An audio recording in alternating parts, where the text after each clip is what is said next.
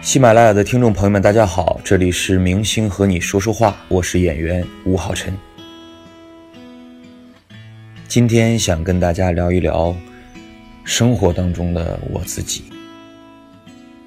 其实说让我聊聊生活当中的自己，我还是觉着啊，挺摸不到头脑的，因为我也不太总结的好我生活当中是什么样子。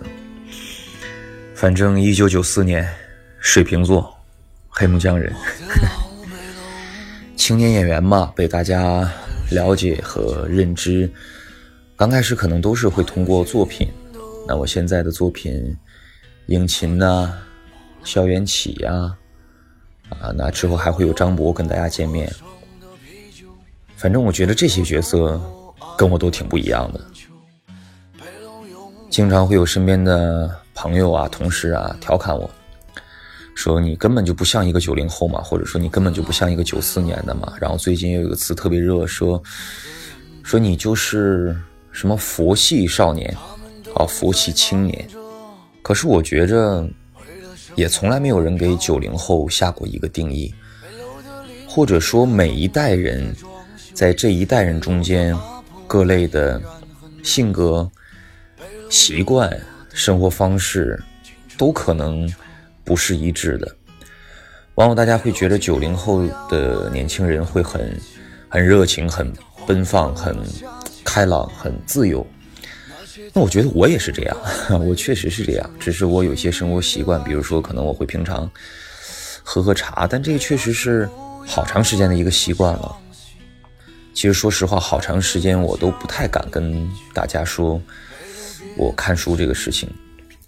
然后当有记者朋友也好啊，或者谁问啊，说听说你平常很喜欢看书，我都不太敢去接这个话茬儿。就是不知道什么时候开始，好像看书这个事情被大家看作是一个非常个例、非常特例的一个事情。然后好像一个年轻演员出来说自己很喜欢看书，就好像没有那么真实，好像。是在给自己贴金一样，所以有一段时间，索性我就不去谈了。但是每天给自己留出阅读的时间，还是一分不少。那由于自己是戏剧学院的学生，那看戏剧就是一直以来非常热衷于的一件事情了。反正平常有空有时间，然后有感兴趣的戏，就一定会去看。当时我的老师也说：“现在北京很好啊，如果你想要去看戏，每天你都有新戏可看。”所以从上大学的时候，跟同学们、朋友们就经常会走进剧场。慢慢的，这种习惯延续到今天，而且我自己非常清楚的知道，可能一辈子都会都会有这个热情。后来开始出来实践了。其实上大学的时候看电影看的真的挺少的，也就是从近两年开始自己也慢慢实践的时候，看电影看的越来越多。然后到现在，我开始觉得我对于电影的喜爱和对电影的看法也清晰一点了，那个热爱呢也越来越深刻了。所以有的时候看着看着会越来越觉着有点时不我待，因为。那么多前辈，那么多艺术家、天才，创作出那么多优秀的作品，唉，欠的课太多了，赶紧的补课吧。所谓文艺青年，好像并不是经常会被大家提起，我也不觉着我自己是一个文艺青年，我只能说我是一个热爱文艺的青年。那可能从小就对这些文艺有关的事情。有挺浓厚的兴趣，直到后来，自己也挺幸运的从事了这个行业。那所谓的文艺呢，就开始从之前的热爱变成了我生活和工作当中的很重要的一部分了。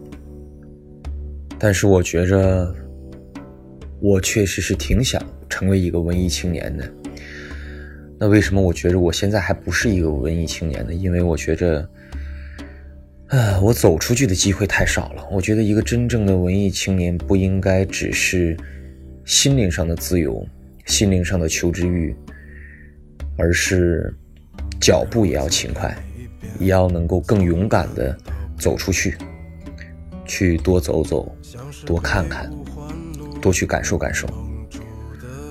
如果说让我推荐一部我想要推荐的书，呃，因为我觉得其实我自己读的书真的也并不多，那我觉着我就推荐经典吧。其实经典的书有无数的人都会出来推荐，那我是觉着重复的推荐经典并没有什么不好，也不一定非得推荐出一个很小众的、很偏门的，然后很不为人知的，只有你自己觉得很喜欢的书就叫做好。因为经典之所以能够流传下来，我觉着一定是有它的道理。只是可能现在我们的节奏实在太快了，那经典呢，往往又都是煌煌巨著，我们很难能够安下心来，或者说很难能够允许自己要求自己有一块独立而完整的时间，没有手机的干扰，没有电脑的干扰，没有旁人的打扰，能一个人与一本书安安静静的。交谈对话。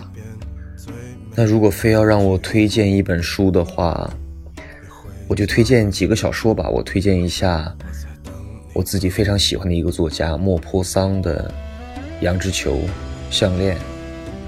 其实还有好多都非常短，大家可以找来读一读。生活当中，我的性格是安静还是活跃？我觉得可能安静更多一些吧。生活当中的我可能啊，显得没有那么有生命力，总是一个人坐在那儿。朋友之间聚会的时候，我倒是会好一些，可能也会分分场合吧。可能我这个人对于环境的感受会比较敏感，所以展现出来的状态也，我自己的感受是相差挺大的。有的时候大家聚在一起，我会特别活跃，然后会是话最多的那一个。有的时候呢，可能就大家都很热闹，啊，我就会一个人很扫兴的坐在那儿。